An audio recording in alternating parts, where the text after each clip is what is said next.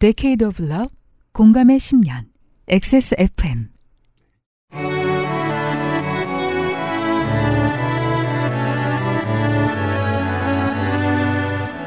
그것은 알기 싫다 특별기획 23 국정감사 기록실 국토교통위원회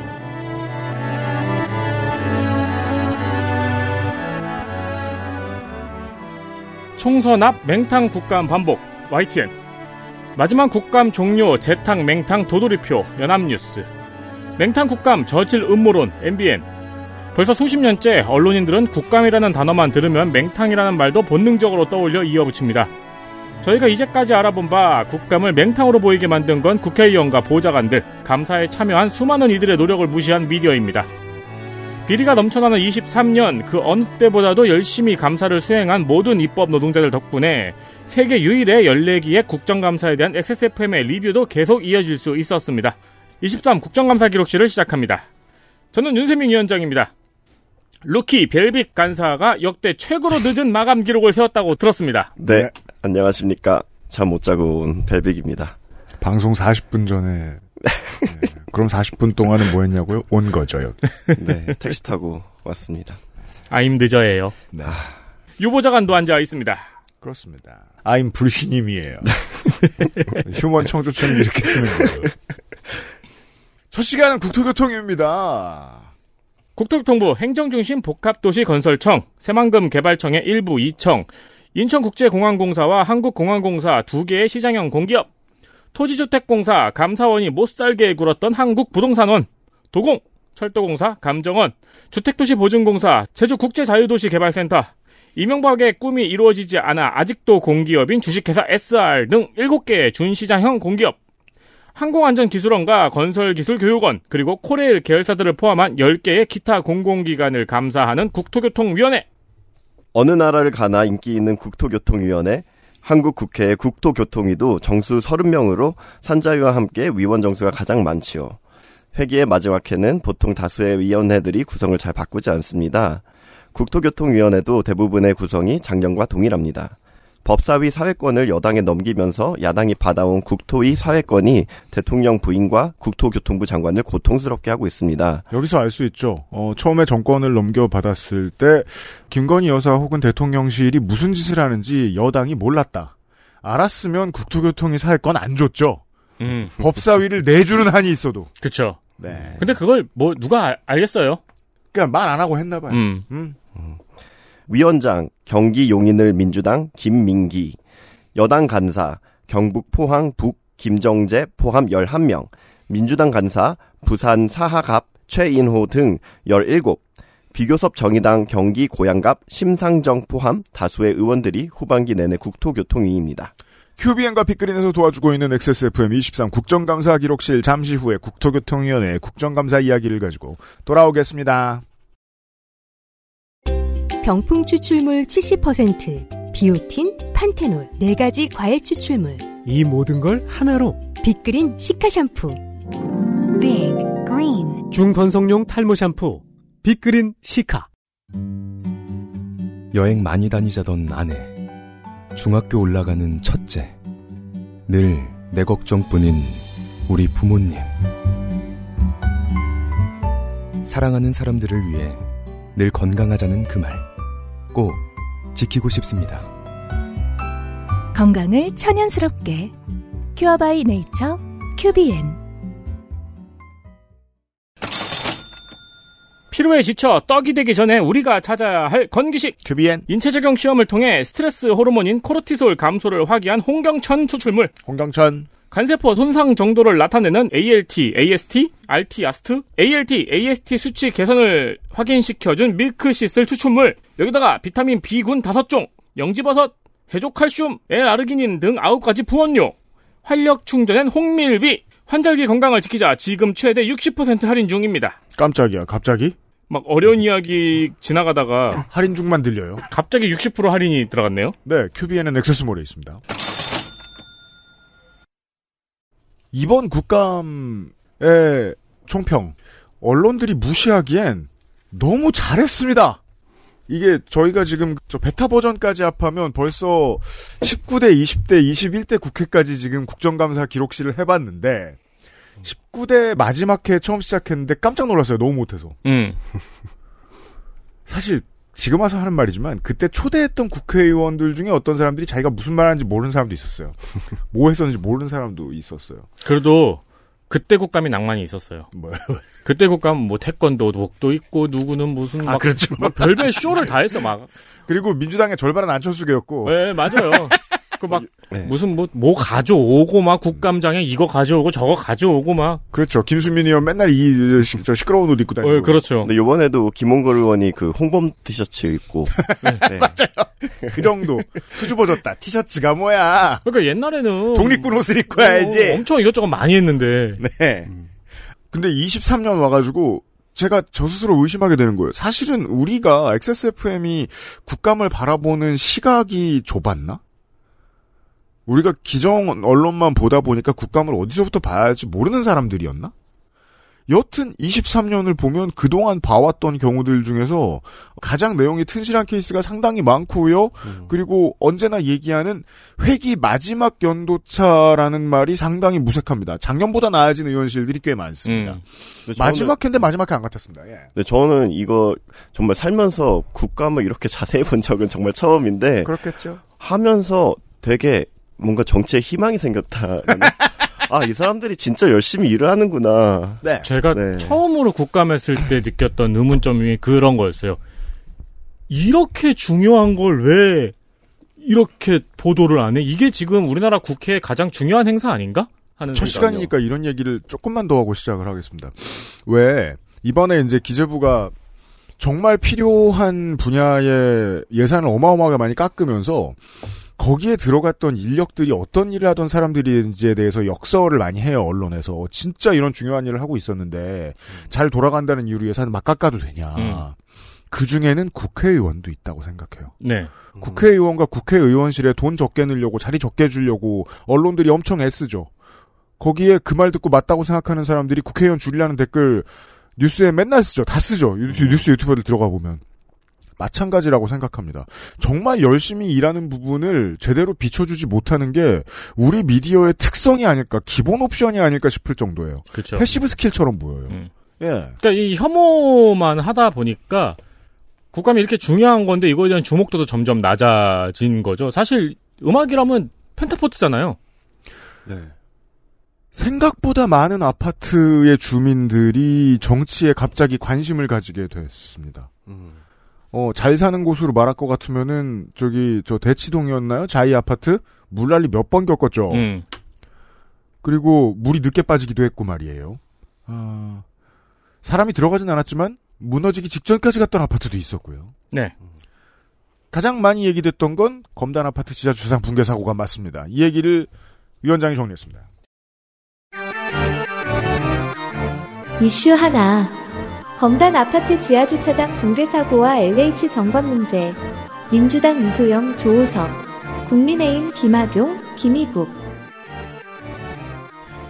LH 국감에서는 당연히 인천 검단 아파트 지하철장 붕괴 사고에 대한 원인과 대책에 대한 질의가 줄을 이었습니다. 그렇죠. 먼저 감독 감리 주체에 대한 지적이 있었는데요. 국민의힘 김학용 의원, 이거 놀란 게 음, 국민의힘 의원들이 네. 문재인 정권 웅행웅 하지 않아요. 그렇죠. 그럴 줄 알았는데. 국민의힘 국회의원들을 나눠서 보면 좋거든요. 아직도 계속 그런다. 그런 사람들은 자기가 친윤이고 대통령이 자기를 굽어 살피고 있다고 믿어 의심치 않는 사람들이고요. 대부분의 사람들은 일반적인 정치적 감을 따르죠. 대통령이 하는 거 반대로 가려고 애썼습니다. 이번 국감에서 국민의힘 의원들 그런 티 많이 냅니다. 네, 국민의힘 김학용 의원은 LH가 자체 감독한 현장에서는 재해자 수가 현장당 0.87명 꼴인데 음. 외부 감리 현장에선 재해자 발생 수가 현장당 1.06명으로 더 많았다고 지적했습니다. 그죠.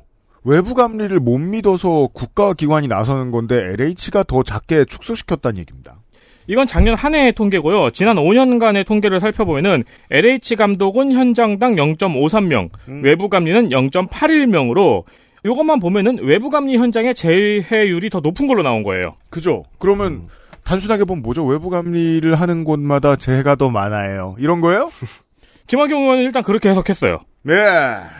그럼에도 불구하고 이제 금화경 의원은 LH의 외부 감리 현장이 점차 늘어나고 있다고 지적을 했어요. 음.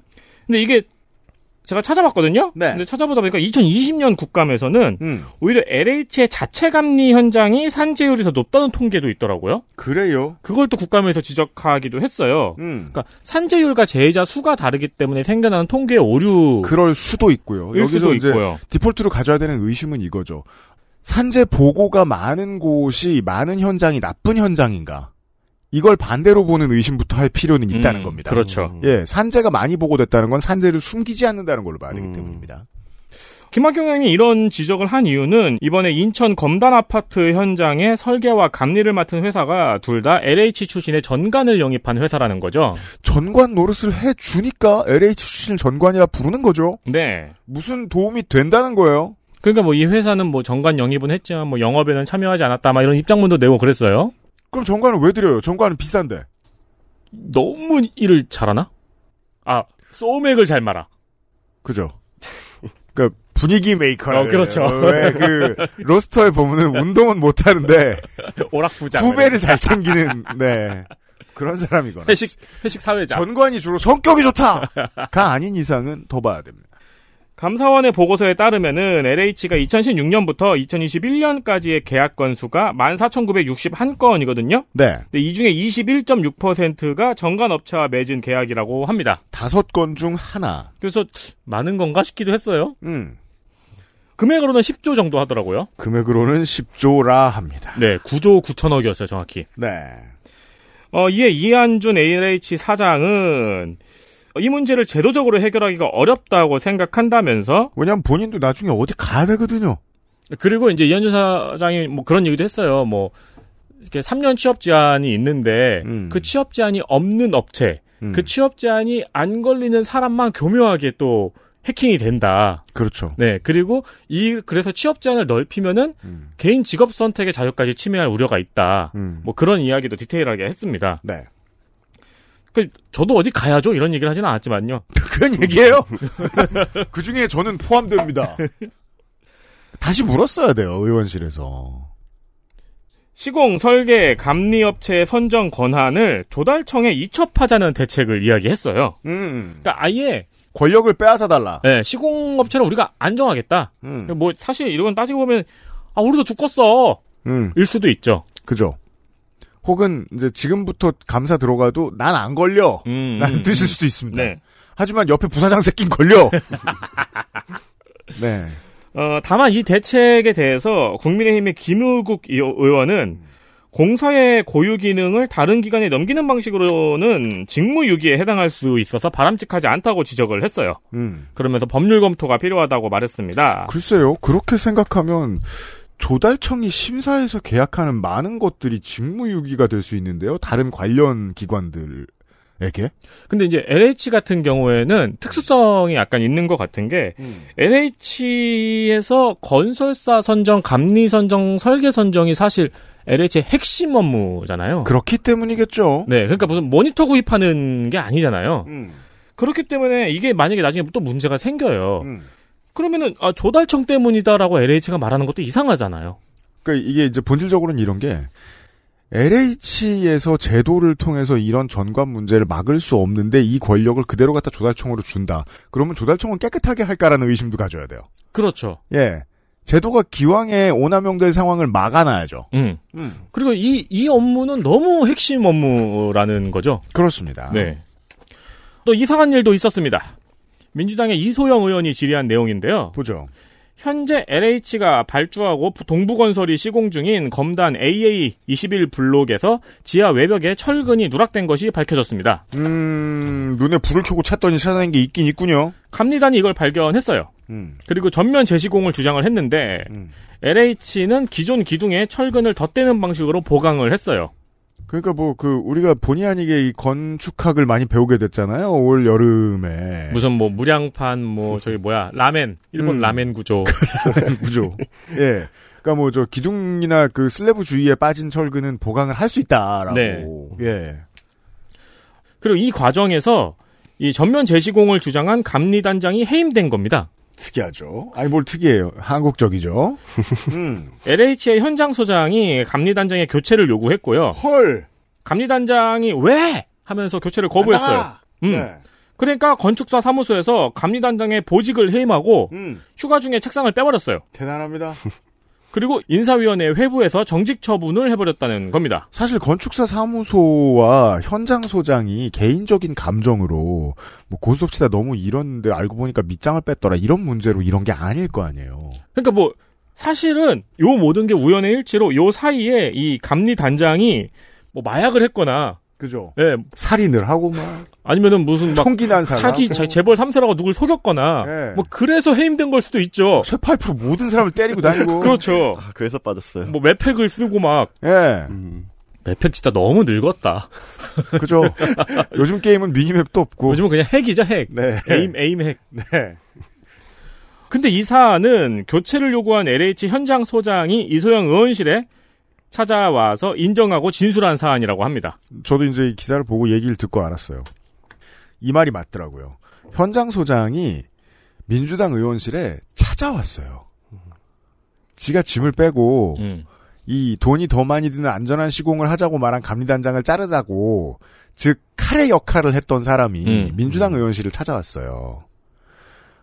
즉 양심 선언의 일종인데 그렇죠. 음. 이런 건 보통 둘 중에 하나죠. 양심에 너무 찔렸거나 음. 아니면 reward가 충분치 않거나 그렇죠. 뭐 아니면 뭐, 뭐 약간 토사구팽처럼 쓰여졌거나 너무 힘든 일을 하는데 음. 이렇게 빡센 더러운 일을 하는 사람들은 음. 언론이나 야당이 찾아오죠.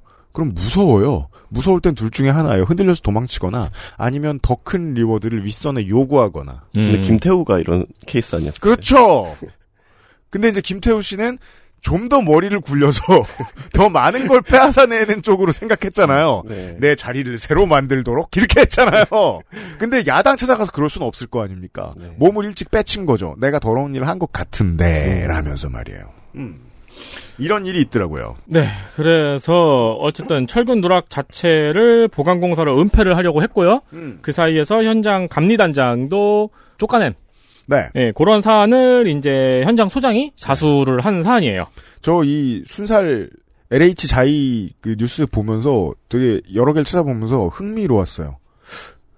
중간 중간에 멀쩡하게 일하는 감리단이 섞여 있어요. 음. 예. 음. 왜그 그런 거 같은 거거든요. 지난번에 안진이었습니까? 그 회계법인들이 사실상 분식에 손대준 거 걸려가지고 좀 큰일 난 음. 적이 있었는데 그 그러면서 이 이슈가 확장이 되지 않아 확전이 되지 않았던 중요한 이유 중에 하나가 대부분의 회계법인들은 일을 똑바로 하기 때문이었어요. 음, 네. 회계법인들을 속이는 일을 하는 대기업의 나머지 회계팀 이 문제였던 경우가 많았던 거죠. 뭐 주식을 속인다거나 네. 뭐 재고를 속인다거나 하는 방식을 그 감리업체들도 마찬가지였던 거예요. 그냥 떳떳하게 일하는 업체들이 생각보다 꽤 많았다. 음.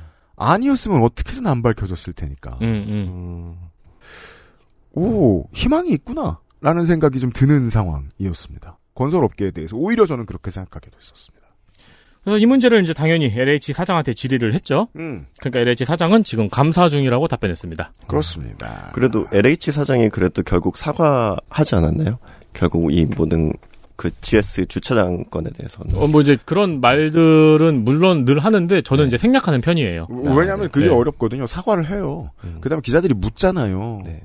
관련 업체에 대해서는 어떻게 할 생각이십니까? 고발했습니다. 안 한 업체도 있는데요. 잘 모르겠습니다. 뭐 보상은 어떻게 됩니까? 기준이 없습니다. 이러고 가면 보통 그렇게 말하기도 하고 그러고 끝. 사과했는지 의미가 별로 없단 말이에요. 네. 그 국감을 이런 때 써먹는 거죠. 음. 예.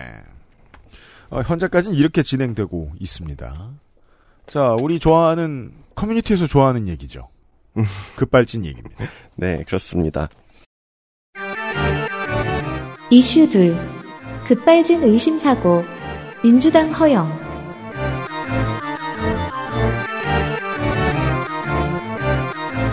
네, 그래서 자동차 급발진 관련 사고 소식은 어, 정말 볼 때마다 아찔한 것 같은데요. 음, 특히 작년 12월 강릉에서 이제 사고가 하나 발생했었잖아요. 그렇습니다. 그 급발진 의심 사고 소식은 너무나 가슴 아픈 소식이었죠. 음.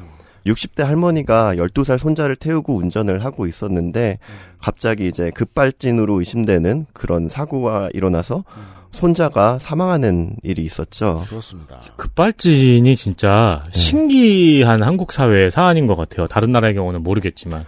미국도 이게 큰 이슈가 되긴 어, 했어요. 그래요? 네. 아, 왜냐면 전 국민이 네. 있다고 생각해요. 네. 현대자동차랑 나라만 음. 없다고 그래요. 네. 근데 전 국민이 이걸 용인하고 있어요. 네. 그렇게 오래 가죠? 그럼 커뮤니티에서 또 전문가인 척하면서 있다고 말하는 사람과 전문가인 척하면서 없다고 말하는 사람들이 싸웁니다. 맞아요. 아, 네. 지금 엄청 싸워요. 음. 네. 그래서 할머니는 이후에 이제 그 치사 혐의로 입건이 됐어요. 근데 이제 너무나 사연이 기구하니까 전국에서 이제 탄원서가 빗발치기도 했는데요. 음. 지난 10월 17일 강릉경찰서는 할머니에 대해서 증거 불충분으로 혐의 없음으로 불송치 결정을 내렸습니다. 잠시 후에 이제 기술적인 문제, 오늘 이 이야기는 기술적인 문제인데, 그 기술적인 문제로 인해서 음. 그 법원에서 혐의 없음으로 나오는 경우들이 간혹 있어요. 급발진인지 알 수 없는 케이스와 브레이크 고장 케이스 같은 경우에는 불박을 들어보면 음. 상황이 나오잖아요. 음. 네. 뭐둘 다 마찬가지로 운전을 꽤 한동안 하게 돼요. 어떻게든 안전해야 되니까. 하다 말고 진심이 나오죠. 우리 얘기 어떻게 해. 음, 음. 음, 예. 네. 근데 그래서 더더욱이 개정이 필요한 거예요. 보완이 필요한 거예요. 이 우리 얘기 어떻게를 판사가 들어야 그제서야 혐의 없음이 나온다는 건 과학적이진 않잖아요. 네. 예. 그리고 이제 실제 뭐 여러 사례 중에서 택시기사의 사례 같은 게 이제 그랬는데, 음. 그, 대화를 굉장히 이성적으로 하고 있는 네. 왜 브레이크가 안 되지? 브레이크가 안 돼요? 지금 계속 밟아보고 있는데 안 됩니다. 왜 이러지? 어, 저 벽에 박아야겠다. 이런 대화가 녹음된 급발진 사례도 있었잖아요. 음. 맞아요. 그리고 한 번은 이제 또 이것도 택시인데 택시가 이제 쭉 가고 있다가 원래 이제 닦으면 이제 블랙박스가 가끔씩 이제 어 주차 녹화를 시작합니다 하잖아요. 네네. 막 이게 막 가고 있는데 갑자기 엔진이 전원이 꺼지면서 아 주차 녹화가 시작합니다. 딱 이런 음. 소리가 또 블랙박스에 녹음이 된 거예요. 그죠. 네. 지금 알려드린 모든 케이스는 다 법관의 입장에서는 쓰리 쿠션이에요. 네. 이런 거 말고 분명한 증거가 필요한 거죠. 네. 네. 네. 근데 아까 얘기했던 것처럼 자동차 급발진 이슈는 아직까지 명확한 원인을 알 수 없잖아요. 음. 근데 이제 적어도 우리나라에서는 지난 14년간 787건의 급발진 의심 사고 건수가 접수되었음에도 불구하고 제조사의 책임이 인정된 적은 단 한 건도 없습니다. 네. 어, 모 대기업의 법무팀은 정말 죽을 맛입니다. 네. 어, 운전자의 착각 혹은 실수로만 여겨져 왔던 건데요. 음. 어, 정말로 차량 결함으로 사고가 벌어진 것이라면 운전자 입장에서는 너무도 억울한 일이잖아요. 그죠. 인생은 그때 그날부터 영원히 우울해지게 돼요. 네. 어, 그래서 이를 막기 위해서 민주당 허영 의원은 지난 5월 제조물 책임법의 개정안을 대표 발의한 바 있습니다. 제조사의 입증 책임을 강화하는 것으로 소비자와 소송이 벌어졌을 때에 원고가 이제 자료 제출을 요구를 하잖아요. 어 그러면 아무리 이게 영업 비밀일지라도 제조사가 이제 뭐 이제 제출을 해야 되는 거예요. 거부를 못 하는 내용입니다. 네, 다른 요건이 여러 가지 걸려 있는 게 있지만 짧게 얘기하면 이렇습니다. 제조사의 거부 권한을 매우 축소시켜 놓은 법이었습니다. 네. 10일 열린 국토교통부 감사에서도 허영 의원은 관련 질의를 벌이고 대안을 제시했는데요. 우선 이제 한 고등학생이 이 강릉 급발진 의심 사고 소식을 접하면서 안타까운 마음에 이제 그 발명품을 만들었어요. 급발진 확인 장치였는데 그렇죠. 어, 네, 그게 이제 전국 학생 과학 발명품 경진대회에서 대통령상을 수상을 했어요. 음. 그래서 이 장치를 이제 허영 의원이 직접 가져와서 국감장에서 이제 소개를 했어요. 음.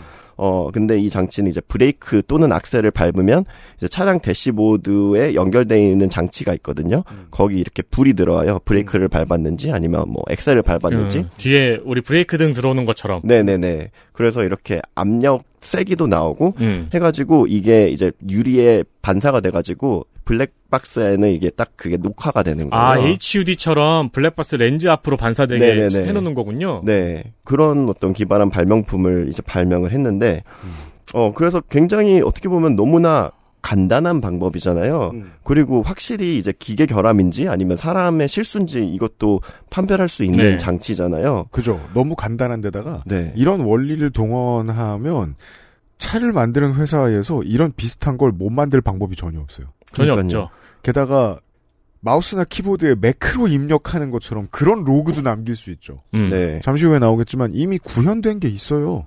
네. 페달용 블랙박스가 있다고요. 네, 네, 네. 예, 예. 근데 저는 항상 이제 이게 의아했던 게 아니 이렇게 간단한데 지금껏 정말 이 급발진 논란은 굉장히 오래된 사안이잖아요. 음. 그런데도 불구하고 왜 아직까지 이를 명확하게 규명할 수 있는 방법이 개발이 안 됐을까? 음. 저는 이게 되게 궁금했거든요. 왜냐하면 또 다른 차량, 다 그 또 차량 안에 다른 안전장치 같은 것들은 나날이 발전하기도 하면서 그럼요. 네, 그리고 안전에 관련된 규제도 항상 뭐 새로 나오고 개선되고 이러는 마당에 음.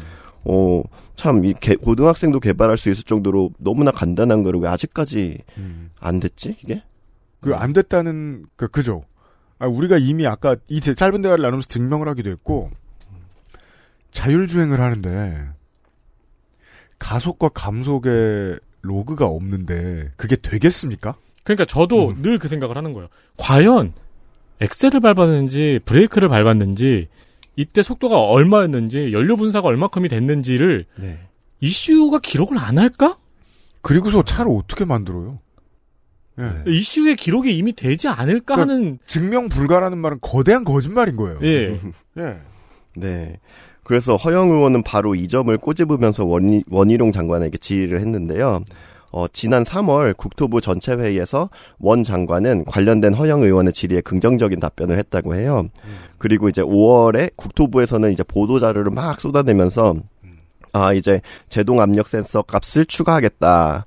그리고 뭐 페달 페달 촬영 블랙박스 설치 검토 중이다. 어, 이미 제조사와도 협의가 다 끝났다. 그러면서 이제 연내 시행 규칙 개정안을 입법 예고하겠다. 뭐 이런 얘기를 했는데 정작 이제 국정감사를 준비하면서 확인하려고 하니까 자료가 하나도 없고 이제 아, 걸렸어요. 네, 그리고 이제 정말 그 어떻게 되는가 했더니 그냥 협의 중이라는 말만 했다고 이제 비판을 했어요. 저는 국토교통이 민주당 의원들 되게 점잖은 사람들이라고 생각합니다. 이런 거 나올 때마다 정치 생명 또 걸어보라고 아 근데 이런 생각도 시비 들어요. 걸어야 될 거 아니에요. 정치 생명 또 거시죠 왜? 우리나라는 현기 독점이기 때문에 사실 한 회사 독점이기 때문에 네. 로비를 뚫기가 너무 힘들잖아요. 반대하는 걸 뚫기가 너무 힘들잖아요. 네. 음. 이때 KG 모, 모빌리, 모빌리티. 예, KG 모빌리티에서 이걸 설치를 딱 해버리는 거야. 그죠. 그러면 살아날걸요? 저도 그렇게 생각해요. 예. 네, 작은 회사들이 뭔가 대책을 마련해야 돼요. 예, 이거만 우리는 확실하게 그럼요. 공개하겠다만 해도 음. 그럼 나는 차를 잘못 샀지. 네.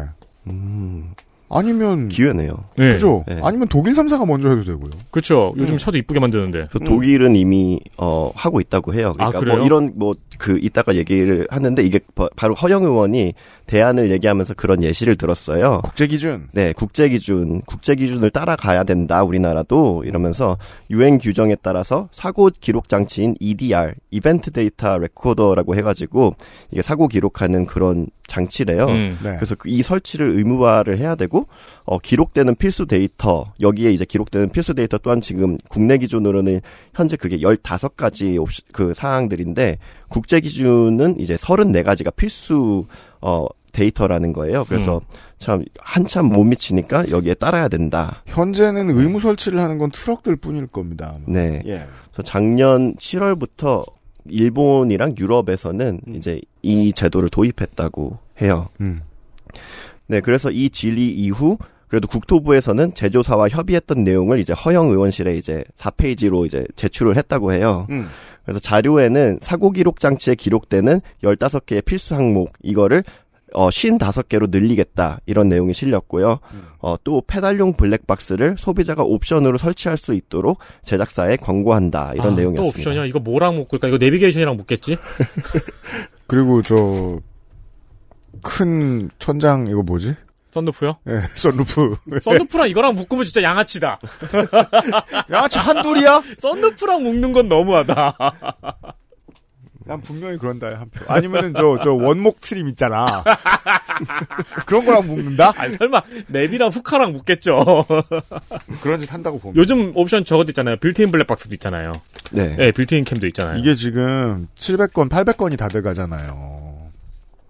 법정 비용이 어느 정도 들어가더라도 막기만 하면 기업의 법무팀하고 기업의 오더를 받은 로펌들은 남는 장사긴 할거 네. 아니에요. 하지만 실제로 여전히 현기차 그룹의 주 무대가 한국인데 한국 시장에서의 이미지를 개선하는 데는 이 EDR 의무장착만한 게 없거든요. 네. 근데 그룹 차원에서 몇몇 임원과 몇몇 이사들이 이걸 꽤 꾸준히 막아서는 걸 신념으로 삼고 있는 것 같아요. 실제로는 이게 돈이 더 되는 선택일 거라고 생각합니다. 그 실제로 그리고 반대의 부작용도 이미 많이 나오고 있잖아요. 그러니까 지가 잘못해 놓고 음. 급발진이라고 주장하고 나오- 보는 나와요. 사례가 요즘 엄청 네. 많아요. 예, 음주운전하는 사람들 그런 소리 하는 사람들 있죠. 네. 왜냐 예. 급발진 자체가 지금 수수께끼로 계속 남아 있으니까 법적으로는. 네. 예. 이게 그 어디가 다수당이 되든 이런 거를 눈 딱 감고 한번 처리해 주는 게 그 시민들한테도 좋고 현기차한테도 좋은 선택입니다. 음. 아무리 봐도요. 네. 네. 전혜원 이야기를 하겠습니다. 이슈 셋 전혜원들 의승 민주당 조호섭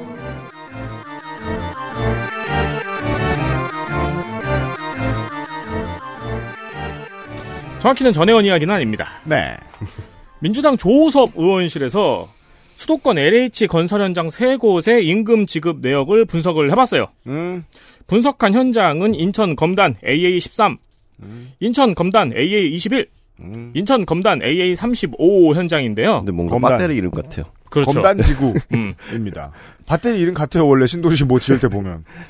그런데 전체 노동자의 60% 이상이 임금을 대리 수령하고 있다고 밝혔습니다. 이게 무슨 소릴까요? 임금 대리 수령이라는 직업을 따 직업이 따로 있는 것도 아닐 텐데.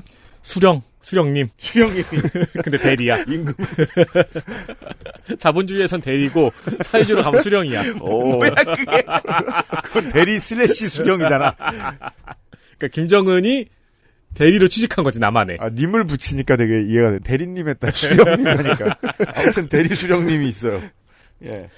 특히 AA13 현장이 특이한데요. 음. 2021년 9월부터 2022년 3월까지는 대리 수령이 딱 두 건 있었어요. 무려 4개월 동안. 근데 윤석열 정부 출범 이후 2022년 4월부터 2023년 5월까지 대리 수령이 5,177건으로 늘어났어요. 음. 이건 불법입니다. 예. 전체 임금 수령의 64.7%입니다. 음. 당연히 근로기준법에는 직접 지급을 의무화하고 있고요. 음. 대리 수령을 하려면은 왜 우리 그 뭐 은행에 뭐 낼라 그래도 남이 내려면 귀찮은 거 있잖아요. 위임장 내고 해야 되는 거. 음. 그걸 해야 되는 거예요. 그렇죠. 그걸 다 하고 대리 수령했다는 거예요. 음. AA35 현장은 외국인 노동자들이 한 계좌당 17에서 35건을 수령하고 있었고요. 예, 즉 17명에서 35명이 임금을 지급받을 때 계좌 같은 계좌를 받는다는 얘기죠. 맞습니다. 네. AA21 현장의 경우는 박모 씨 한 사람이 8월 임금 100%를 수령하기도 했습니다. 이런 수령님이 맞죠. 그렇죠. 천 명이 일했는데 월급을 한 명이 받았어요. 아니면 뭐 헐크라든가. 천 명 어치를. 헐크도 빠르진 않아요. 그렇죠. 부시는 건 빠르지. 예. 짓는 건 아주 젬병이에요. 어렵습니다. 조호섭 의원실은 대리 수령 행위는 곧 불법 하도급의 증거라고 하면서 음. 어, 용역업체에서 고용 허가를 거치지 않은 외국 인력을 사용할 때 발생한다고 분석을 했어요. 맞습니다. 왜냐면은 고용효과를 거치지 않았기 때문에 고용하지 않았다고 봐주는 것이 법적으로 처리할 때 더 깔끔하기도 하고 그러면 대리 수령을 하는 즉 하청 하청 재하청 업체가 들어오기 좋죠. 근데 이게 정말 이 숫자가 되게 의미심장하네요. 왜냐하면 어, 윤석열 정부 출범 이후에 그렇게 건설 카르텔 때리기를 했는데 오히려 이 대리 수령이 늘었다는 게 조호석 그렇죠. 의원이 하고 싶었던 말이 그겁니다. 네. 봐주기는 이때부터 시작된 거 아니냐. 그러니까 정확히 이 예상을 전해원딜에서 똥띠기라는 용어를 설명하면서 했었죠. 그렇습니다. 그래서 전해원딜 1승이라는 제목을 붙인 겁니다. 음, 이게 또 의미 있는 통계가 있어요. 음, 올해 8월 국토부의 건설 현장 불법 행위 특별 단속이 있었죠. 네, 이 특- 불법행위를 특별 단속하니까 불법행위가 늘어났어요. 그렇죠. 기억하시겠지만 이 단속은 불법행위의 단속이 아니고 노조의 채용 강요를 단속하겠다고 건폭을 표적으로 이뤄진 단속이었죠. 그죠. 알고 보면 건설 노조가 훨씬 더 깔끔하게 잘해드리겠다고 사실상 에이전시 업무를 수행한 것과 다를 바가 없는데 이걸 불법이고 강요라고 규정 지었던 거죠. 이번 국토부가. 네, 노조가 합법적인 에이전시 업무를 수행을 한 거를 노조원 채용 강요라고 규정을 한 거죠. 그러면 동네에 어 계약서도 없이 양아치처럼 계약해서 사람을 소개하고 다니는 말 그대로 동네 양아치 수령님들이 나타나서 건설 노조가 하는 일을 대신 하게 됩니다. 좀 더 어둡게. 네, 그래서 AA 20일 현장에서는 이 특별 단속이 있기 전에 외국 인력 비리, 비율이 39.2%였어요. 음. 특별 단속을 하고 나니까 63%로 늘어났습니다. 그렇습니다. 자, 1.5배 거의. 어, 20, 30대의 국민의힘 지지자들이 원하던 세상과는 반대의 세상이 됐어요. 그렇습니다. 네. 그러니까 외국인 노동자가 늘었다는 게 싫다는 혐오가 아니고요. 음. 노조를 통한 채용을 막으니까 불법 채용, 불법 하도급이 늘었다는 지표가 정확히 나온 겁니다. 네, 다르게 볼 수 없어요. 그러니까 정확히 전해원들에서 한 얘기가 그대로 실현이 됐어요. 음. 거의 뭐 아인슈타인급이에요. 그렇습니다. 이론대로 됐잖아요. 맞아요. 노스트라다무스. 어, 그렇죠. 음. 원희룡 장관은 이 부분 문제를 집중적으로 해결해 나가겠다고 이야기했습니다. 네, 슬픕니다. 이제 이 사람이 말하면 아무도 안 믿어요. 음. 그 공천 못 받는 줄 알고 있나요? 그 금방 관둬야 되는데 음. 장관님. 예.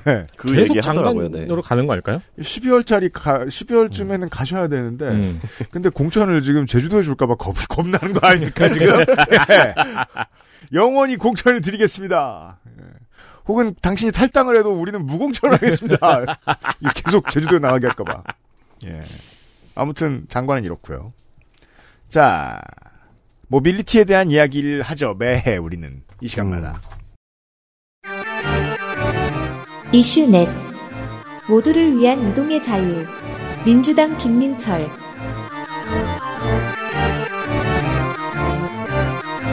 이동의 자유에 관한 어떤 질의였는데요. 음. 네, 지난주에 이제 애증의 정치 클럽에서 전장현의 박경석 대표를 만나서 인터뷰를 했어요. 네, 광고하세요. 네, 보신 분들도 있을지 모르겠지만, 네, 개인적으로도 정말 너무 울림이 있는 시간이었거든요. 그래서, 음.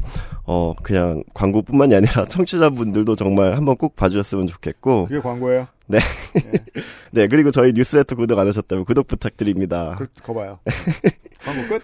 네. 어, 그래서 인터뷰를 하면서 이제 박경석 대표는 이런 얘기를 했거든요. 음. 장애인이든 비장애인이든 사람에게 있어서 이동하는 권리는 가장 기본적인 권리이지만 세상은 장애인이 이동하지 못하는 문제를 차별적인 문제로 인식하지 않는 것 같다. 음. 그냥 불쌍한 장애인 돕는다는 인식이지 동일선상에 놓지 않는다. 음. 네, 이런 얘기를 했어요. 네. 근데 정말 실제 모두가 누리는 대중교통에 있어서 장애인은 번번이 소외되는 경우를 너무 많이 봐오잖아요. 음. 지난해에는 이제 대한항공이 자폐성 발달 장애인을 비행기에서 내리게 했고, 뉴스에 나왔었어요. 네. 올해 3월에는 무궁화 열차에 심지어 설치된 시설인 정동 휠체어 좌석이 있어요. 돈 내고 타는 겁니다. 네. 그래서 정상 발권하고 돈 내고 티켓을 샀는데도 그거 불구하고 발권 안 되면 그 자리 빈 자리예요. 네. 예. 근데 코레일은 지체 장애인 승객의 탑승을 거부했습니다. 이건 진짜 이상한 네. 그림이죠. 예. 네. 돈 내고 왔는데. 돈 내고 왔어요. 그러니까 네. 우리가 뭐 야구장이나 축구장에 처음에 그 entrance 들어가자마자 나오는 게 장애인 좌석이잖아요. 네. 거기 돈 내고 들어가서 보는 데잖아요. 네네. 근데 그걸 못 들어가겠다고 생각해봐요. 물론 코레일 측에서는 이후 사과를 하긴 했습니다. 근데 그건 너무 당연한 최소한의 조치일 뿐이죠. 그죠. 네. 사과가 아니고 처벌을 받아야죠. 네. 어, 그래서 이런 문제를 민주당 김민철 의원은 국감 기간 동안 꾸준히 제기를 했습니다. 그렇습니다. 어, 17일 한국철도공사 국감에서는 한문희 처- 한국철도공사 사장에게 이 문제에 대한 질의를 했는데요.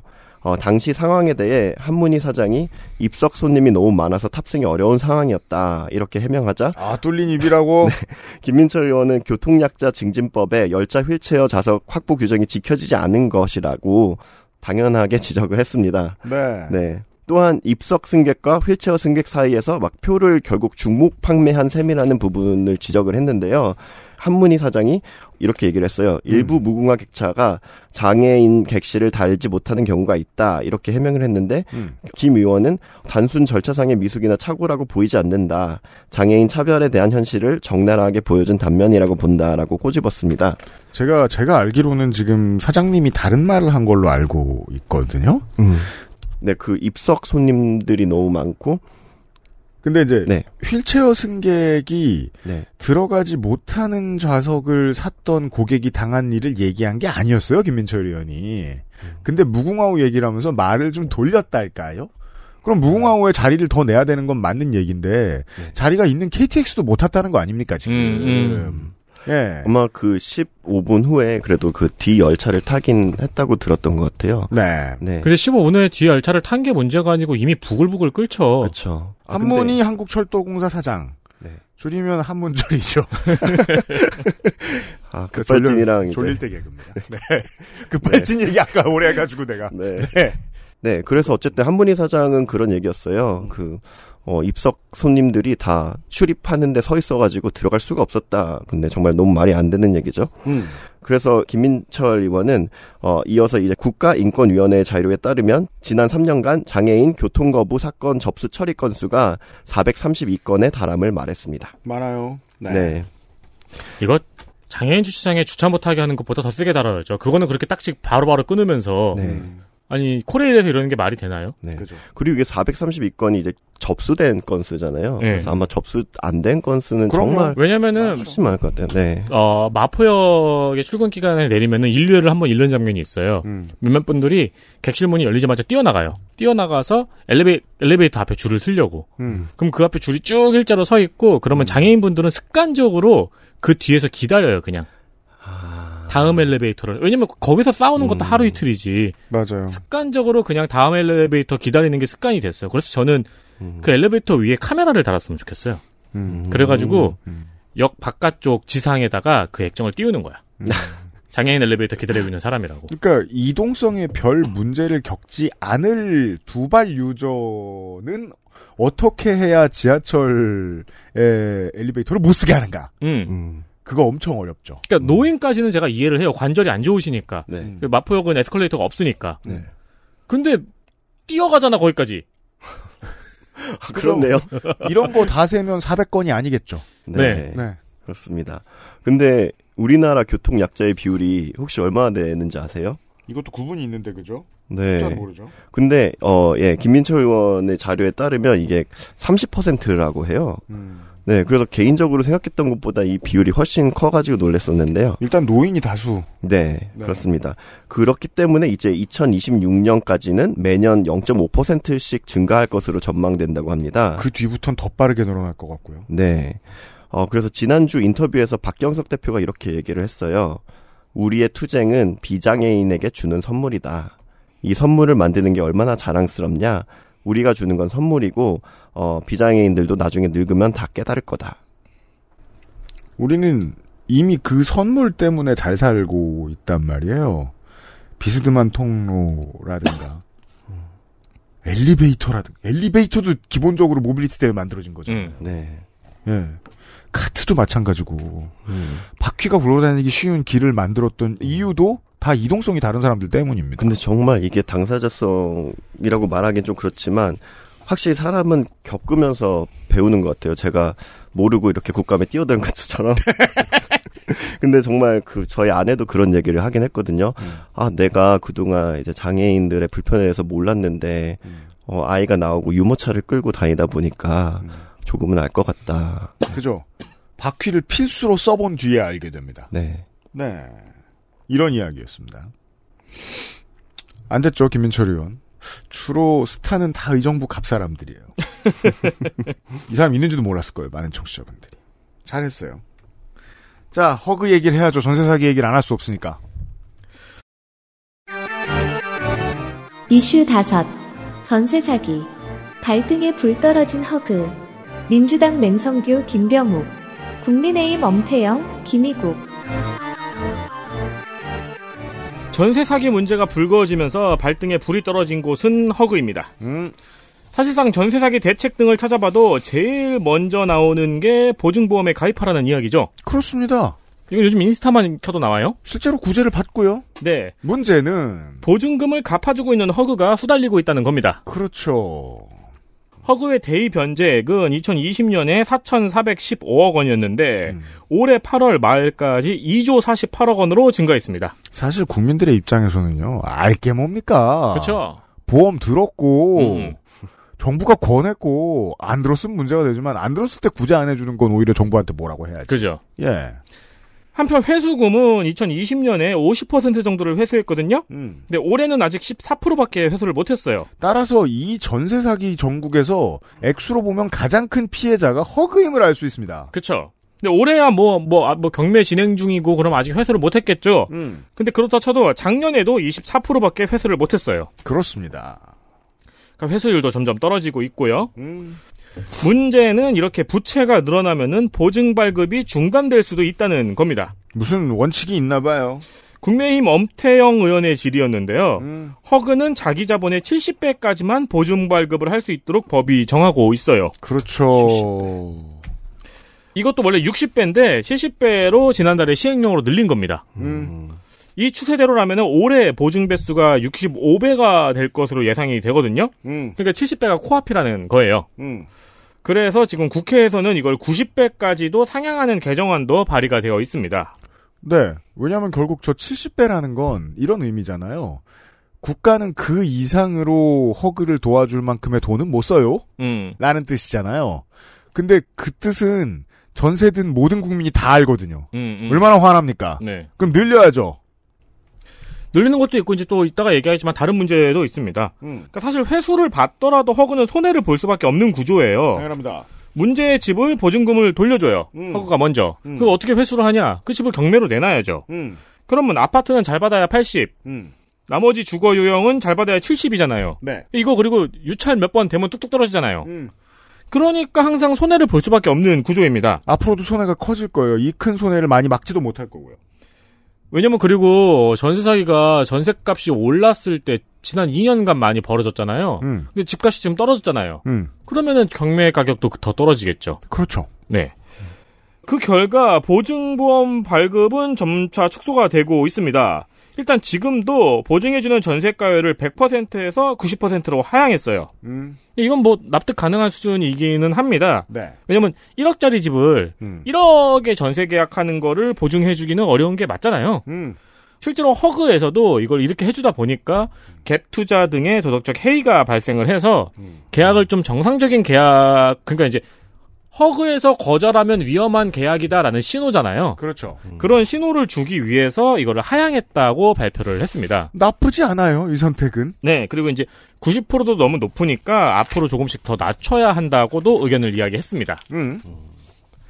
다만 민주당의 조호섭 의원실은 음. 전세 계약이 아, 90에서 100% 사이에 있는 전세 계약들이 있잖아요. 네. 지금 낮췄잖아요. 음. 요 사이에 있는 계약의 만기가 도래하는 게 이제 내년이나 내후년쯤 되겠죠. 음. 그때 임대인과 임차인 사이에 혼란이 있을 수 있다는 점을 지적을 했어요. 뭐 그건 그래요. 네. 어, 이 문제에 대해서 국토부는 재계약할 때 월세를 좀 섞으시면은 보증보험이 가입이 된다는 답변을 내놓기도 했습니다. 이게 무슨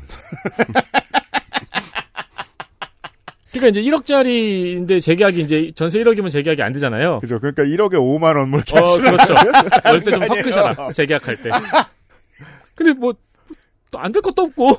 근데 이건 전 나쁜 뜻이 아니라 정말 거지가 할 말이죠. 그러니까 저희는 돼지겠습니다. 기재부에서 문도 안 열어줍니다. 이런 소리입니다. 네. 네. 요즘도 천만 원에 5만 원일까요? 뭐가? 5만 원이요? 5만 원짜리 월세가 있어요. 네. 아니요, 아니요, 아니요. 그 월세랑 전세 이거 전환율이. 아, 비슷하게 아. 계산들 하던데 요즘은 지역에 따라 너무 많이 벌어져 가지고 그죠. 그렇게 저- 안 세요. 저 20대 땐 천에 10이었거든요. 그리고 그거보다 더 싸게 그 하는 데도 많아요. 왜냐하면 월세 실수요가 좀 많이 떨어지고 있어서. 음. 네. 그래서 지금 제가 보고 있는데 HUG 홈페이지에 가면 팝업 땡 하고 뜹니다. 임차인이 임대 보증금을 증액할 경우에는 증액분에 대한 우리 공사의 추가 보증서를 발급받아야 합니다. 추가 보증서가 발급되지 않은 경우 우리 공사로부터 보호받을 수 없음을 알려드리오니 추가 보증서를 발급받으시라고 팝업이 떠 있어요. 전- 틀린 말 하나도 없거든요. 전세금 오르면 예. 틀린 말 하나도 없거든요. 다만 알 수 있죠. 현장에 있는 분들이 죽어나고 있다 지금. 음. 그리고 부장님급들은 그래서 해준다고 했니?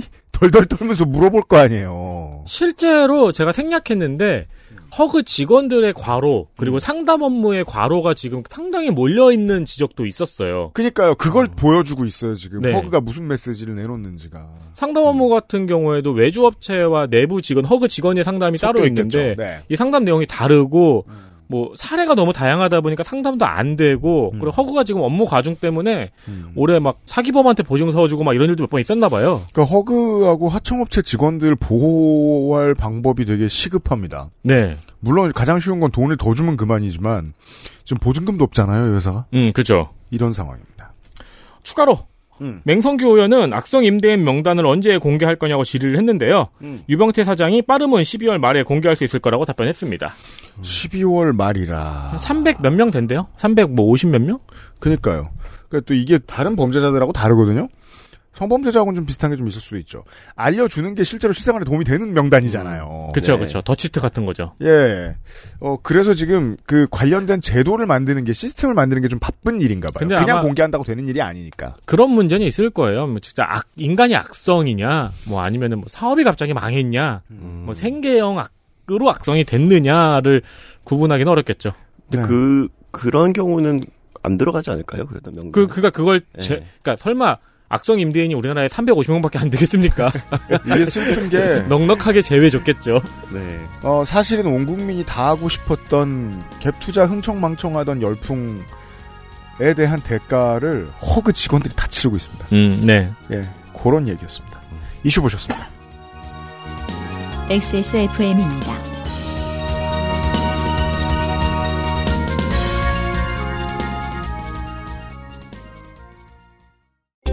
두피가 건조하고 간지럽다면 트러블이 생기고 심지어 비듬까지 아직 빅그린 안 써보셨나요? 약해진 두피에 필요한 건 저자극 세정. 강한 보습력으로 생기 있는 모발까지. Big Green 두피를 씻자. 빅그린 시카 샴푸. 눈을 위한 종합 건강기능식품 루테인 아스타잔틴 눈 건강엔 큐비엔 제조원 주식회사 한국 CNS팜 유통판매원 주식회사 헬릭스미스 광고 듣고 왔습니다. 국토위 시간입니다. 뭘 이렇게 열심히 했나, 벨빅클럽장이. 장면을 많이 찍었어요. 보시죠. 첫 번째 장면은 이제 허리 게이트입니다. 허리 게이트. 네. 장면 하나. 허리 게이트.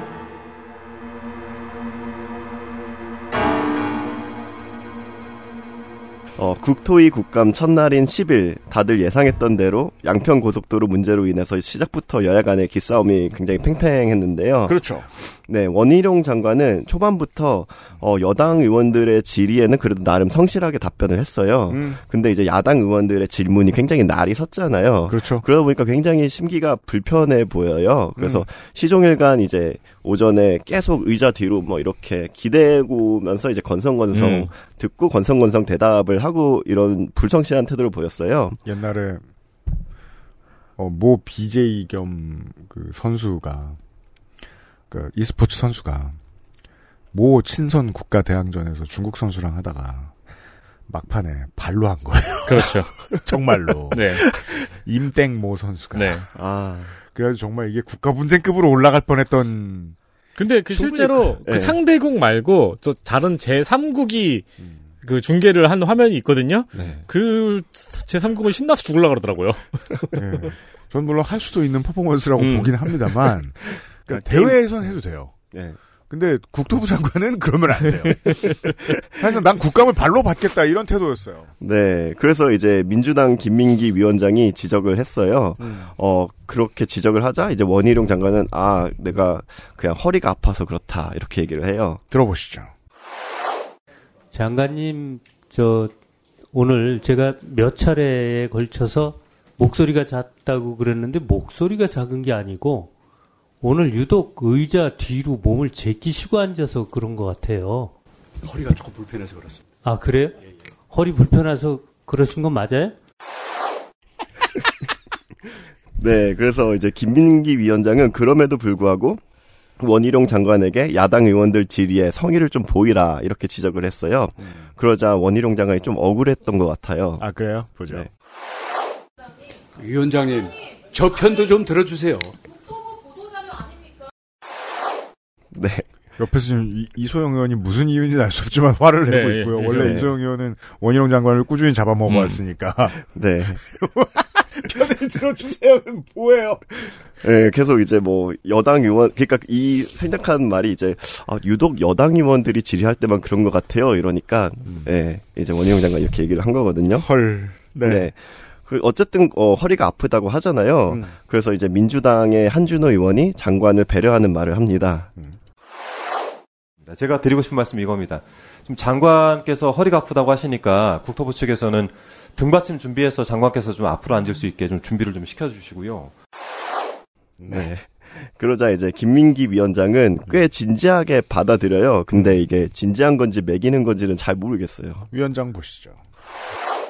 오, 늘 장관님이 예, 뭐 아까 허리가 아프셔서 기대고 있었다라는 얘기를 듣기 전까지는 어, 오늘 특별히 좀 음, 이상하다라는 생각을 어, 했습니다. 그 자리에 이렇게 아예 마사지사를 불러가지고 마사지 침대에 누워서 받으면서 답변을 하는 거지.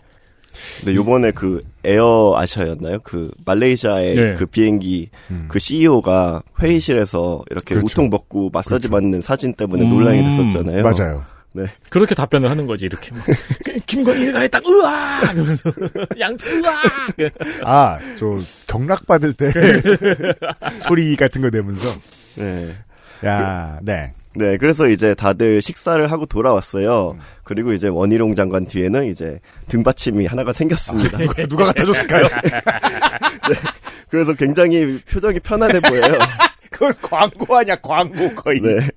근데 한- 하지만 아무리 등받침이 있다고 해도 하루 종일 국정감사 회의실에서 답변하는 일은 굉장히 지치는 일이잖아요. 그렇죠. 그래서 이제 오후에 한준호 의원이 한창 질의를 하고 있는데 어, 도중에 이제 원희룡 장관이 잠시 멍을 때려요. 아, 본인 다 대답해야 되는 질의에서. 네. 음. 그러자 이제 한준호 의원은 또 장관을 생각해 줍니다. 음. 그 다음에 우리 국토부에서는요, 지금 장관님이 허리가 불편하다고 하시니까, 아, 최소한의 에, 에, 조치는 해야 됩니다. 그, 어, 등받침이라든지 이런 건 준비해 주시길. 네. 그래서 여기서 목받침도 요청했으면 어, 수인남이 되는 거였을 텐데. 아니 그러면은 이 목베개까지 하고 국감장에 앉아 있는 거잖아요. 네. 저 그 옛날 한보 청문회 때 봤거든요. 그렇죠. 어. 사실 여기서 더 나가면은 이제 뭐죠 이불 덮어주고 뭐 그래서 저기 있잖아 그그 요즘에 침낭을 줘요 침낭. 스트레 칭까지 되는 안마 의자 있잖아요. 그렇죠. 그거 뭐 바디 프렌드에서 예, 예. PPL하고 국감 PPL. 이게 네. 저 한준호 의원 말투에서 느껴지는데요. 아까도 그 이소영 의원님께서 화내고 있던 거 보셨잖아요. 원희룡 장관은 자기 말에 의하면 정치 생명이 끝났잖아요. 지금 이미 살아 돌아다니고 있지만 정치 생명은 끝났잖아요. 그리고 어 원희룡 장관의 정치 생명을 대가로 한준호 이소영이 두 사람이 떴죠. 지금. 근데 원희룡 장관이 저는 네. 예상 외로 이번 국감에서는 평소보다 조금 덜 그래요. 왜냐면 7월인가 전체 회의 때는 뭐라 그랬냐면은 막 이런 법이 어디 있습니까? 막 그러니까 아 그럼 탄핵시키게요? 막 이랬어요. 실제로 회의장에서. 근데 보통 이제 호사가들은 그렇게 예측을 한다는 겁니다. 그러니까 내가 지금 TK, PK의 공천을 못 받는다는 사실을 알았다. 음. 올 가을을 기점으로. 그래서 그렇게 열심히 일하고 싶지 않다. 그래서 어, 대- 어 그러면은 뭐 그렇게 대통령 부인은 디펜스를 쳐주나요? 그렇다고 수사받고 싶은 건 아니지 않느냐?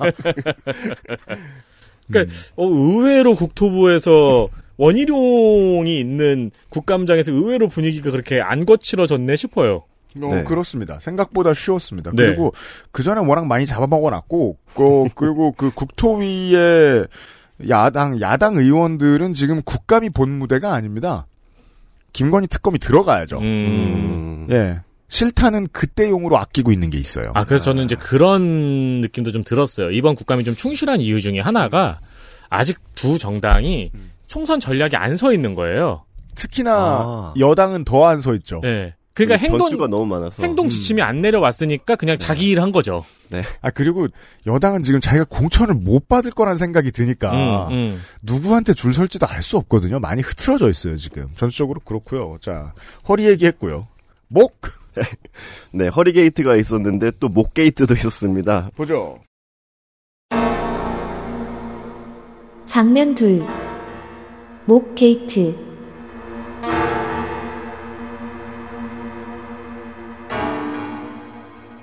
오래 앉아 있는 건 원희룡 장관만 힘든 게 아니었습니다. 국토교통위 위원들도 마찬가지였는데요.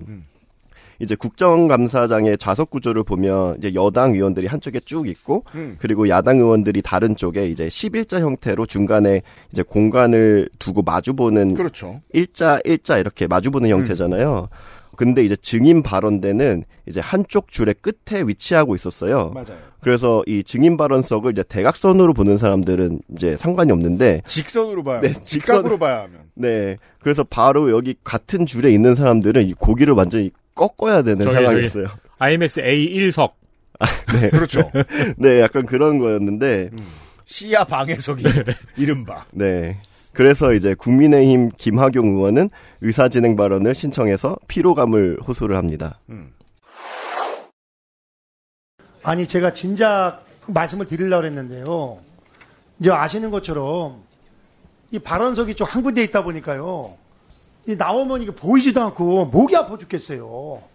근데 제가 환경노동위원장 할 때는 여기 우리 권영세 선배님도 아까 얘기했지만 제가 양쪽에다가 설치를 했거든요. 그래서 이쪽 의원님들이 발언할 때는 저쪽으로 가서 답변을 하고 이쪽 의원님들한테 이쪽에서 해야지 아니 매 의원님은 이게 앞에 보고 하면 되지만 이거 연식도 오래 서서 목도 잘 안 돌아가는데 아 힘들어 죽겠는 거예요. 이거 보면은 보기가. 그래서 위원장님 예. 돈 드는 것도 아니에요. 얘기하면 그냥 하나 금방 갖다 줘요. 수석 전무님 참고해서 아니 편안한 거는 좀 해야지. 뭐 돈 드는 것도 아닌데 있는 저 방언대 하나만 저기다 더 갖다 놓으면 되는데 그렇게 좀 해주시길 부탁을 드리겠습니다.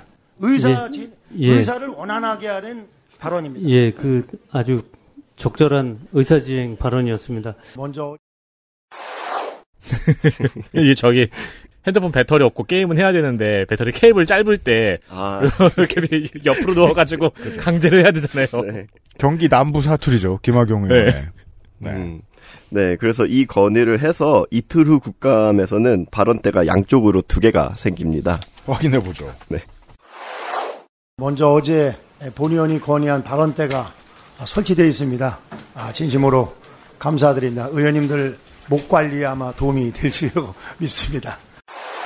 저는 정말 어 김학용 의원을 좋게 봅니다만 실로 개꼰대 같은 방안이라고 생각하는 게 국감장에 대부분의 국회의 뭐 세미나 시설이라든지 다 그렇습니다만 제가 알기로 국감장의 위원석 다 그냥 의자인 걸로 알고 있어요. 바퀴 안 달려 있는. 일단 바퀴 달린 의자는 정리할 때 힘들어요. 정리하는 아, 노동자들이 그러네요. 힘들어요. 뒤집기도 힘들고. 네. 그러면 저희 사무실처럼 다리가 네 개인데 바퀴가 그 끝에 달려 있는 의자 쓰면 되거든요. 아, 그 이렇게 이- 이렇게 돌려서 그럼 볼수 접을 있- 수 어, 있어요. 돌려서 볼 아니 있고. 앉아있던 위원들이 돌 수 있게 바퀴를 달아주면 될 걸. 증인들이 저쪽 끝 갔다 이쪽 끝 갔다 하는 건 너무 꼰대 같잖아요. 그리고 이걸 다 찬성하고 앉았어. 이건 제일 젊은 한준호 이소영 의원이 반성해야 될 문제라고 생각합니다. 반대표를 냈어야죠. 책상까지 통째로 돌아가면 되게 멋있겠다. 그니까 말이에요. 그걸 해주든지 공연장처럼.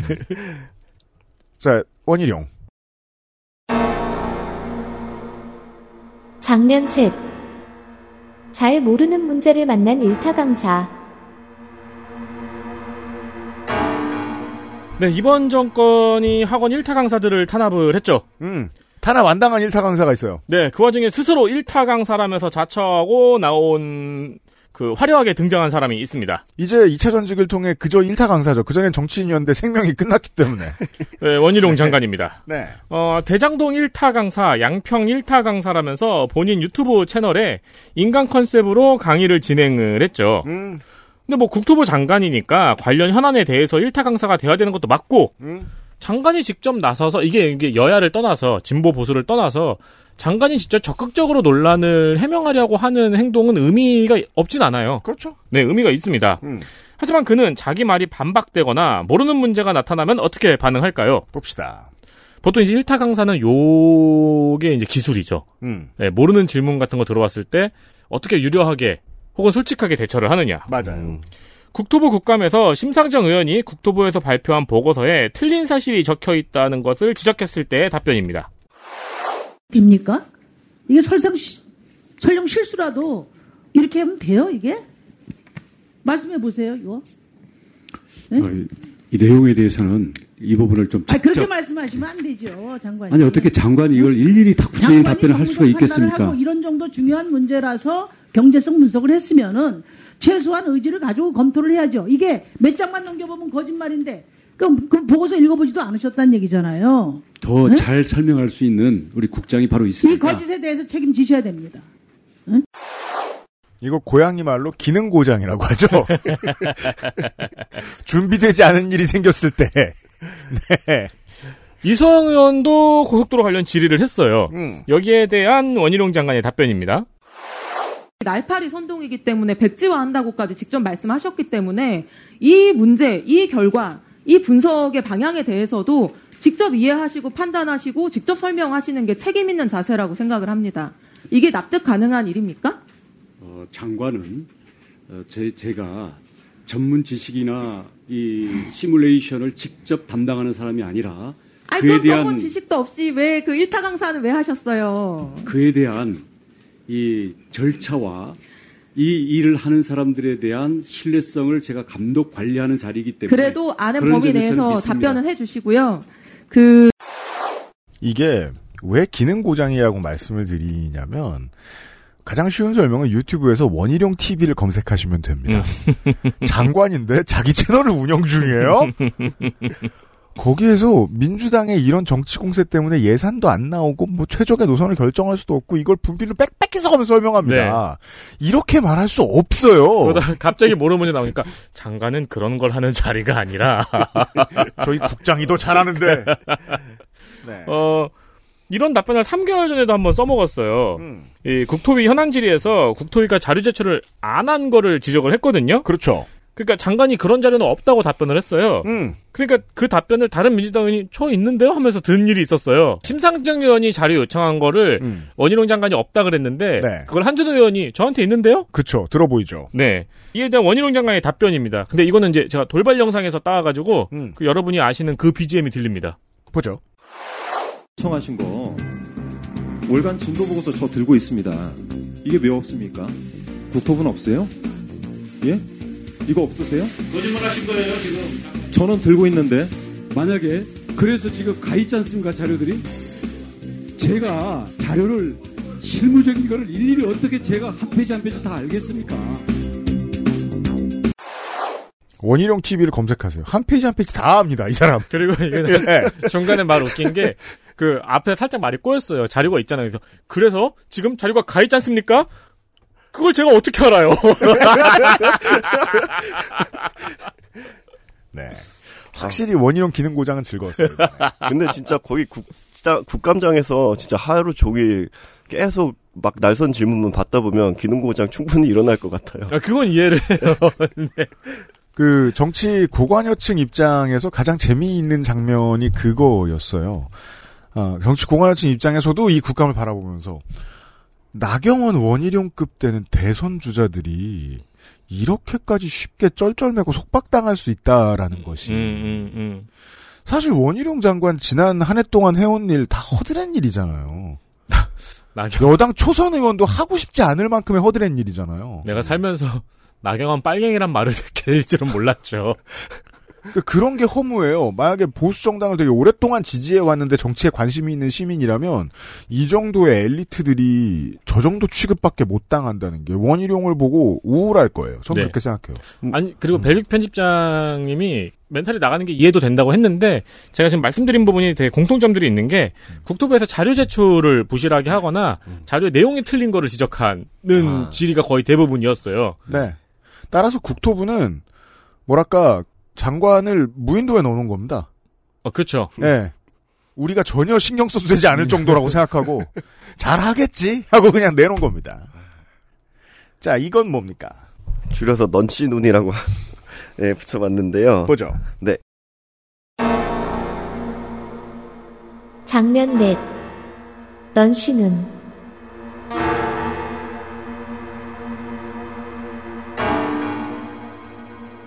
어, 이제 곧 그 아실 후디가 나오겠지만. 다음 주에요? 네. 이번 정권의 여러 키워드 중에는 카르텔이라는 단어도 있잖아요. 음. 어, 윤석열 대통령과 원희룡 장관이 이 단어를 사용하는 걸 좋아하는데요. 원 장관이 정말 열심히 썼어요. 네. 어, 민주당 의원들을 이를 윤석열 이권 카르텔로 되돌려줘 왔습니다. 음. 어, 10일 국감 중 민주당 박상혁 의원은 국토부 안에 낙하선 인사에 대한 비판을 이어나갔는데요. 어, 심지어 주택도시보증공사의 비상임이사로 임명된 사람은 원서에 너무도 솔직하게 나는 주택 문제에 대한 전문성이 부족하다 이렇게 쓰기도 했습니다. 네. 근데 아, 여기 신뢰가 가는데. I am 신뢰예요. 네. 그래서 여기에 대해서 이제 원희룡 장관도 되게 개면적었나 봅니다. 네, 뭐라고 답하는지 들어보시겠습니다. 조금 전에 철근 누락 사태 얘기하는데요. 이게 국토안전관리원이 중요한 역할을 합니다. 이분은 무슨 말, 무슨 말씀을 쓰셨냐면 아파트 부지 조기 매입 경험을 쓰셨습니다. 전문성과는 아주 관련이 없다라는 말씀 뭐 다시 한번 강조하지 않아도 알 수 있을 것 같습니다. 장관님도 정도 곳에서 얼마나 하셨는지 한번 살펴볼까요? 우리 전세 사기 문제 할 때 여러 가지 과- 기관 중에 주택도시보증공사 얘기했습니다. 이분 어, 비상임이사로 임명되신 분인데요. 스스로 아주 어, 솔직하게 쓰였어요. 주택 문제에 대한 전문적 식견이 부족하다. 그 대신 쓰신 게 윤석열 후보 선대위 원희룡 장관이 맡은 정책본부에서 재직했다. 두 번의 총선 출마 경력이 있다. 이렇게 하셨는데 장관님 누구인지 아시죠? 예, 조금 눈치가 좀 부족하죠. 예. 근데 장관님 도지사 하셨을 때 정무특보까지 하셨어요. 눈치 부족한 분 아니신 것 같은데. 저는 저걸 내세우면 떨어지리라고 생각했는데 그래도 이제 이거 이거 원희룡 장관 개빡친 거예요. 떨어지리라고 생각했는데.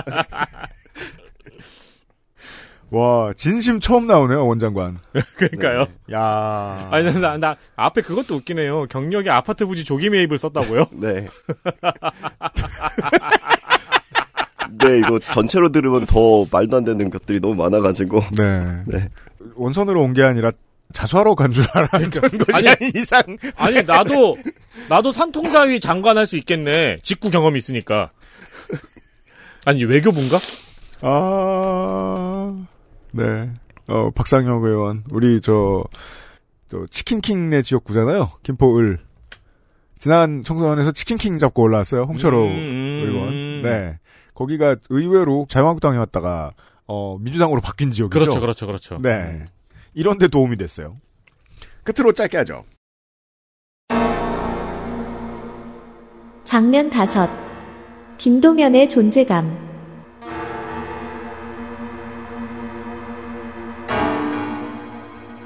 네, 스레드에서는 압도적인 존재감을 발휘하는 김동연 지사이지만 아 트위터 킹이죠.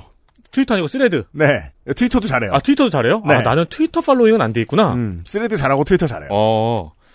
올해 국감에서도 투명 도지사입니다. 갑자기 가짜 존재감을 만들어줬어요. 조- 조선일보에서. 네. 네. 국토위 국감에서 작년에 이어서 여당 의원들은 김동연 지사한테 자꾸 이재명 대표 질의를 이어갑니다. 그죠. 너 방 뒤져봤지? 네. 작년에 심지어 작년에 그 얘기도 했잖아요. 아, 내가 이재명입니까? 그죠.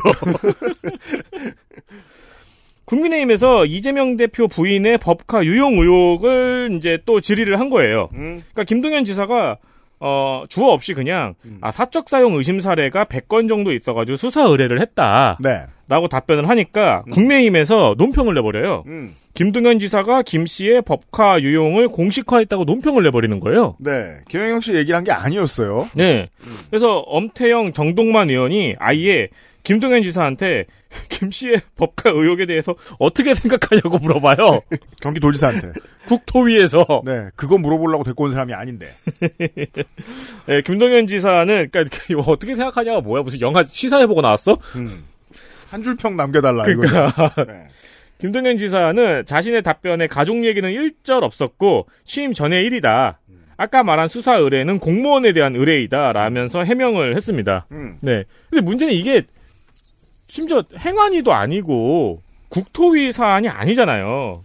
왜냐면 국토위 사안이기엔 너무 샌드위치고요. 네. 샌드위치를 국토에 뿌리고 다니면 문제가 되겠죠. 그 당연히 민주당에서 이런 항의가 있었어요. 음. 이 국토위 경기도 국감에서 이게 할 소리냐. 그러니까 이제 국민의힘 김학용 의원도 음. 아그 말은 맞다. 이게 법인카드 문제를 국토위에서 하는 건 옳지 않다. 물론 김학용 의원이 비교적 저 나머지 자기 당의 동료들보다 합리적인 사람이기도 하지만 제가 이번 국감 때는 계속 입장들을 설명을 해드릴게요. 자리를 내준다고 안성에 올 정치인이 없습니다. 여당에는. 음, 김학용 개인기로 이긴 걸 알기 때문에. 음. 네. 그러니까 뭐 버카 얘기 그만하고 음. 우리가 그만하는 대신 민주당도 서울 양평고속도로 이야기 그만하자. 독특한 카드를 내밉니다. 국토교통이지만 샌드위치 얘기를 그만할 테니까 국토 얘기도 그만해라. 어, 완전 물타기 잘하네. 이상한 이상한 deal을 시도를 했어요. 훌륭합니다. 아, 넘어갈 뻔. 국토위 엘리트 플레이어 거의 트럼프급의 dealing. 확인하시겠습니다. 국토교통위원회 엘리트 플레이어 민주당 광주 북갑 조오섭 의원입니다. 음. 인천 검단 아파트 붕괴 사고에서도 그리고 전세 사기 문제에서도 이 서로 책임 회피만 했거든요. LH랑 GS건설이랑 막 허그랑. 음. 예. 근데 조호섭 의원은 피해자한테만 집중한 질의를 이어간 면이 눈에 띄었습니다. 네, 전형적인 어, 전대협 86 실무자 출신이고 오간이기도 한데 이 사람더러 86이라고 욕하는 사람은 없어요. 그러니까 실제로 제가 이슈로 뽑았다가 뺀 부분인데 음. LH하고 GS가 지금 이제 인천 검단 아파트 입주자에 대한 보상금 문제로 서로 싸우고. 있거든요. 음. 네, 그거를 조호섭 의원이 거의 뭐 중재가 된 것까지는 아니지만 음. 문제 제기를 아주 확실하게 했습니다. 조곤조곤 잘하고 있고 어, 기회 비용 이 사람은 자기 지역구에서 무소속 김경진 후보를 잡고 올라왔습니다. 음. 김경진 후보 지금 서울 동대문의 어, 국민의힘 지역위원장이죠. 어 그래요? 네. 거기까지 갔어요? 그, 네. 저희 그- 국민의힘 가면 어땠을까? 진짜. 국민의힘 같습니다. 네. 업데이트가 너무 빠르다. 네. 김경질 의원 그 국민의당 국민의당 출신이죠. 아 지금 네. 요번에 그 저기 혁신이 들어갔. 그죠. 네. 이번에 이뇨한 혁신위에 네. 들어갔어요. 아, 이런 사람 대신에 예, 조호섭 의원이 여기 있습니다. 네. 다음은 네, 민주당 경기 용인을 김민기. 어, 양평 고속도로 문제로 인해서 자칫 정쟁 위주로만 흘러갈 수 있는 분위기 속에서 어, 매우 순조롭고 때로는 위트 있게 텐션 조절을 잘 했습니다. 물론 정쟁도 당연히 있었죠. 근데 첫날부터 과열되어서 파행된 국방위원회와 달리 어, 꽤 의미 있는 정책 논의가 활발하게 오고 가는 위원회를 만들었습니다. 음. 어, 때로는 여야 위원들이 서로의 질의를 덧붙이면서 공조하기도 했습니다. 어, 각 질의나 의사 진행 때마다 발언 요약을 잘 해주어서 요약봇이라는 별명도 생겼습니다. 네. 어, 김민기 의원은 86이라고 볼 수 없는 어, 후기 민주당이죠. 왜냐하면 86이 그 ROTC가 어딨어요? 예. 그 원래대로면은 또 그 예전 뭐한 20년 전만 해도 민주당 관심받기였던 용인 기흥이잖아요. 네. 시골일 때는 언제나 한나라당이 이기던 곳이었기 때문에. 네네. 네. 어, 근데 이미 전역하고 나서는 있을 수 있겠네. 먹고 사느라고 안 그랬나? 네. 제가 경험한 바로는 그래요. 음. 제대하고 빨개지는 사람은 드물어요. 아, 그래요? 네. 아, 훌륭합니다. 그리고요. 국민의힘 강원 원주 갑 박정아 의원입니다. 양평 고속도로 방어전에서 나서면서 이제 전 정쟁에도 일선에 서긴 했는데요. 네. 그거 빼면 음. LH 운영에 대한 문제와 LH 퇴직자 출입 문제 그리고 카카오 택시의 손님 화이트리스트 문제 등등 어, 꼼꼼한 질의 내용이 있었습니다. 그렇습니다. 다음은요. 네. 민주당 경기 의정부을 김민철. 어, 국회의원을 생각할 때 보통 두 부류가 있는 것 같아요. 모르는 사람과 아는 사람, 본 적 있는 사람. 네, 맞습니다. 그래서 TV나 뉴스 인터뷰 등에 활발히 나오면서 우리한테 각인된 이들이 있는 반면에 음. 대중적으로는 잘 알려지지는 않았어도 성실하고 묵묵하게 우리 사회가 잘 돌아갈 수 있도록 일하는 의원들도 있죠. 그 가끔 특이한 경우 있죠. 우리가 선거 방송을 몇 년째 해오잖아요. 음. 근데 막 삼선인데 처음 보는 사람 있어요. 네. 네. 네, 근데 정말 김민철 의원이 그 후자 같은 의원이라고 느껴졌던 그런 국감이었던 것 같습니다. 음. 어, 특히 국토위에서 교통약자에 대한 이슈가 상대적으로 잘 안 다뤄졌는데, 어, 그러한 부분을 챙겨줬습니다. 그렇습니다. 그, 이 정부 의원은 원래 홍문종 의원 지역구입니다. 음. 홍문종 의원이 비웠느냐? 아니죠. 이 사람이 홍문종을 잡은 사람입니다. 음. 네. 그렇고 끝으로 민주당 경기 의왕 과천 의소영 의원입니다. 의소영이 아니고 이소영이죠. 이소영입니다. 네. 뭐 아마 이제 그 이소영이라는 이름은 흔하니까 친구들끼리 구분하기 위해서 쟤는 의소영이라고 음. 할 수도 있습니다. 민주당 최일선 공격수로 공격력이 가장 센 의원이었습니다. 이번에 재발견됐어요. LH 감리단장 해임 문제, 양평 이슈에 대한 날카로운 공격과 또 남한강 휴게소 문제 제기 등 하이라이트가 거의 이소영 의원에게서 나왔습니다. 네. 다만 지역 구민으로서 민원을 제기하자면은 의왕시청 인근의 공사 진행 현황 중 확인해 주셨으면 합니다. 그건 뭐 또 의왕시장이나 네, 경기도의회에다가 어, 실- 되고요. 실제로 민원도 넣었어요. 네. 아니 이소영 의원은 원래 감사에는 유능한 사람. 네. 이었고요. 좀 안타까운 얘기입니다만 대형 로펌 출신들이 감사할 때 은근 잘합니다. 음, 맞습니다. 예, 이소영 의원 그렇고 나중에 얘기한 뭐 김한규 의원도 좀 그렇고. 근데 왜 그게 안타까운 소식이에요? 아, 그럼 꼭 대형 로펌에서만 다 데리고 와야 되냐? 우리 앞으로 이제 선거 때 아. 이 얘기 할 텐데 예.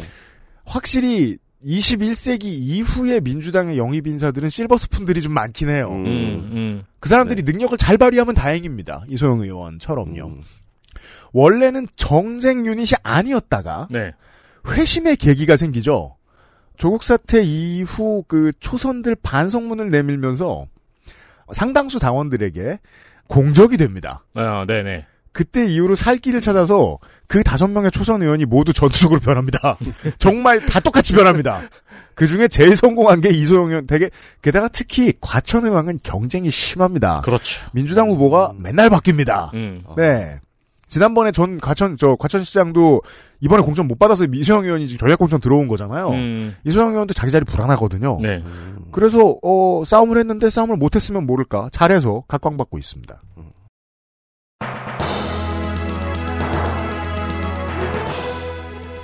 국토교통이 시간이었습니다.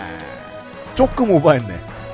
어, 그러네요. 최선행가의 내일은 짜게 해야 돼요. 아, 근데 조금 오버가 문제는 오버라는 거예요. 그건 그래요. 몇 분 했어요? 한 시간이 넘었으니까요. 1시간 20분쯤 한 것 같아요. 네. 오, 진짜요? 네. 네. 그러니까 한 시간 언더가 이상적인데.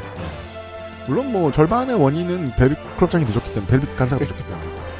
죄송합니다. 아니, 근데. 네. 음, 저희 이번에 조금 오버했잖아요. 보복에 미친 사람이 하나 있더라고요. 그래요? 네. 내일 확인해 보겠습니다. 네. 내일 다시 돌아오도록 하겠습니다. 세 명의 노동자 물러갑니다. 간사는 주말쯤 다시 보겠네요. 네. 듣느라 수고하셨습니다, 청취자 여러분. 내일 보건복지 시간에 만나요. 안녕히 계세요. 안녕히 계세요. XSFM입니다. I D W K